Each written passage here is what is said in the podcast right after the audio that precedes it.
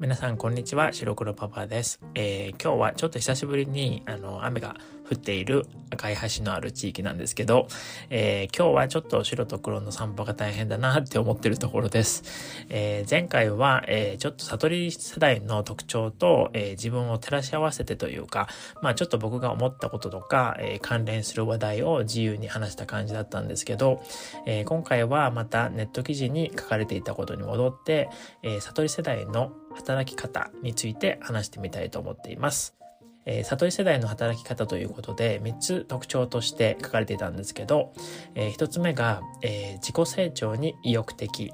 えー、ということで、えー、書かれていたことをそのまま読むと、えー、不況やリストラなどの社会問題を見聞きして育った悟り世代は自分の市場価値を高めるために、えー、自己成長やスキルアップに対して意欲的な傾向があります。えー、また少子化によって売り手市場の就職活動を経験してきた世代なので、えー、転職にも比較的抵抗がなく、今の会社では成長できないと感じたらすぐに転職活動に踏み切る人も多いようです。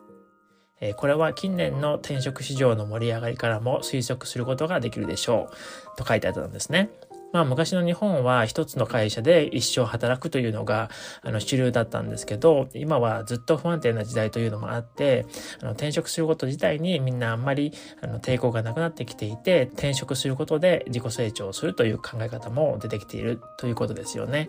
えー、日本では以前は、えー、転職することは一つのことが長く続かないということで悪いことみたいな印象が長くあったんですよね。えー、次ふたつめは、えー、プライベートを大切にする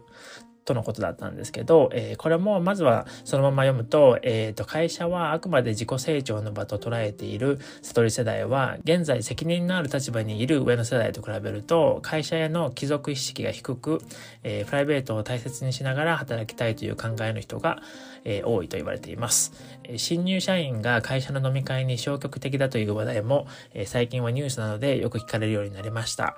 えー、上の世代の人たちからするとちょっぴり寂しく感じるかもしれませんということで、えー、これはまあアメリカとかでもよく言われる、えー、ワークライフバランスに通じるあの話なんだと思うんですけど、昔は仕事第一で会社が生活の中心という考え方があの根強かったんですけど、まあ今は会社は会社、プライベートはまた別というふうに考えてバランスを取ることを好むという人が多くなってきているということですよね。まあ僕はもう長らくあの会社には属してなくて、これからもそのつもりはないんですけど、でも結局はプライベートを優先しての判断、あのもしくは結果だったので、まあ僕の場合はバランスというよりはワークライフバランスではなくて、ほぼまあライフオンリーみたいな感じになっちゃってますけどね。えー、最後のみっつめは、えー、指示を忠実にこなすということで、えー、悟り世代の人々は指示を素直に受け止めて与えられた仕事をきちんとこなします。でも、えー、指示以上のことをやろうとはしない傾向があるようです。えー、自分の判断で勝手に作業をして怒られるといったリスクをなるべく避けて確実に仕事をこなしたいという考えが働いているのかもしれませんということだったんですけど、えーと、いっこめとにこめの、えー、自己成長とワークライフバランスはあのいいことのような気がしますけど、このみっつめはちょっと問題が出てくる場面もありそうですよね。でもこういうふうに感じるのは実は僕が上の世代だからそう思うだけなのかもなんですけど、あの若い皆さんはどう思いますか？もちろん時と場合によって違うと思うので、あのいつでもどこでもどちらか一つというわけにはいかないと思うんですけどね。えっと、ちょっと話が外れるかもなんですけど、あのこの話で一つ思い出したのが、あの僕の昔いた生徒さんで、あのみんな宿題を毎週やってきてもらうんですけど、その生徒さんは宿題をいちいち指定しないと何もやってこない生徒さんだったんですね。でそれでその人がいつも言ってたのが、あの先生が宿題を出さなかったので何もしませんでしたっていうことだったんですけど、僕にとってはちょっとびっくりというか面白い人だなって思ってでも今の若い世代の人たちっていうのはこういう感じなのかなって思ったのを思い出してしましたという話でした。まあ今まで何人も教えてきてそんなこと言ってた人はふたりぐらいだけだったんですけどね。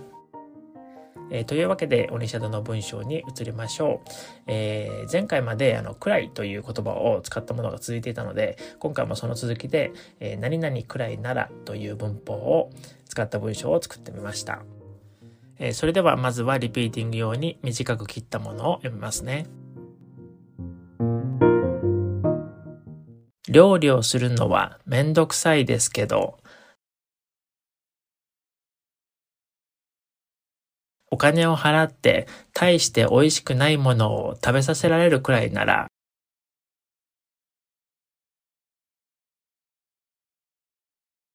自分で作って食べた方がまだマシかなって思ってるんですよね。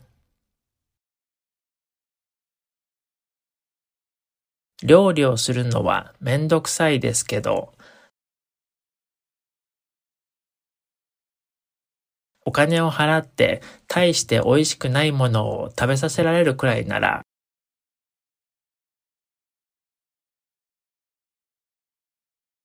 自分で作って食べた方がまだマシかなって思ってるんですよね。料理をするのはめんどくさいですけど、お金を払って大して美味しくないものを食べさせられるくらいなら、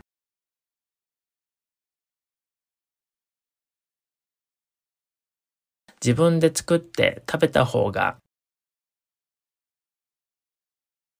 まだマシかなって思ってるんですよね。料理をするのはめんどくさいですけど、お金を払って大して美味しくないものを食べさせられるくらいなら、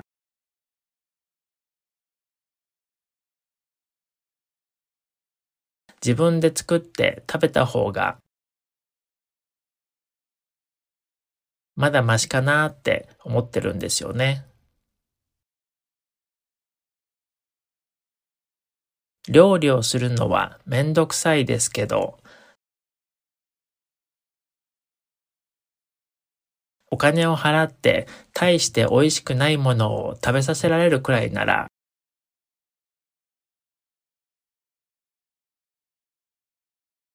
自分で作って食べた方がまだマシかなって思ってるんですよね。料理をするのはめんどくさいですけど、お金を払って大して美味しくないものを食べさせられるくらいなら、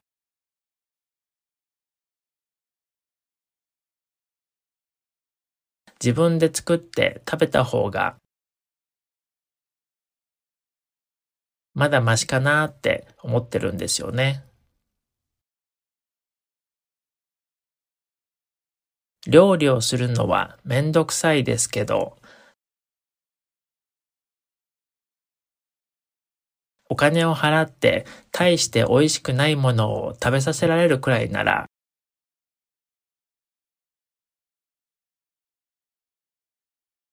自分で作って食べた方がまだマシかなって思ってるんですよね。えー、次にシャドーイング用に、えー、全部通したものを一度読みますね。料理をするのはめんどくさいですけど、お金を払って大して美味しくないものを食べさせられるくらいなら、自分で作って食べた方がまだマシかなって思ってるんですよね。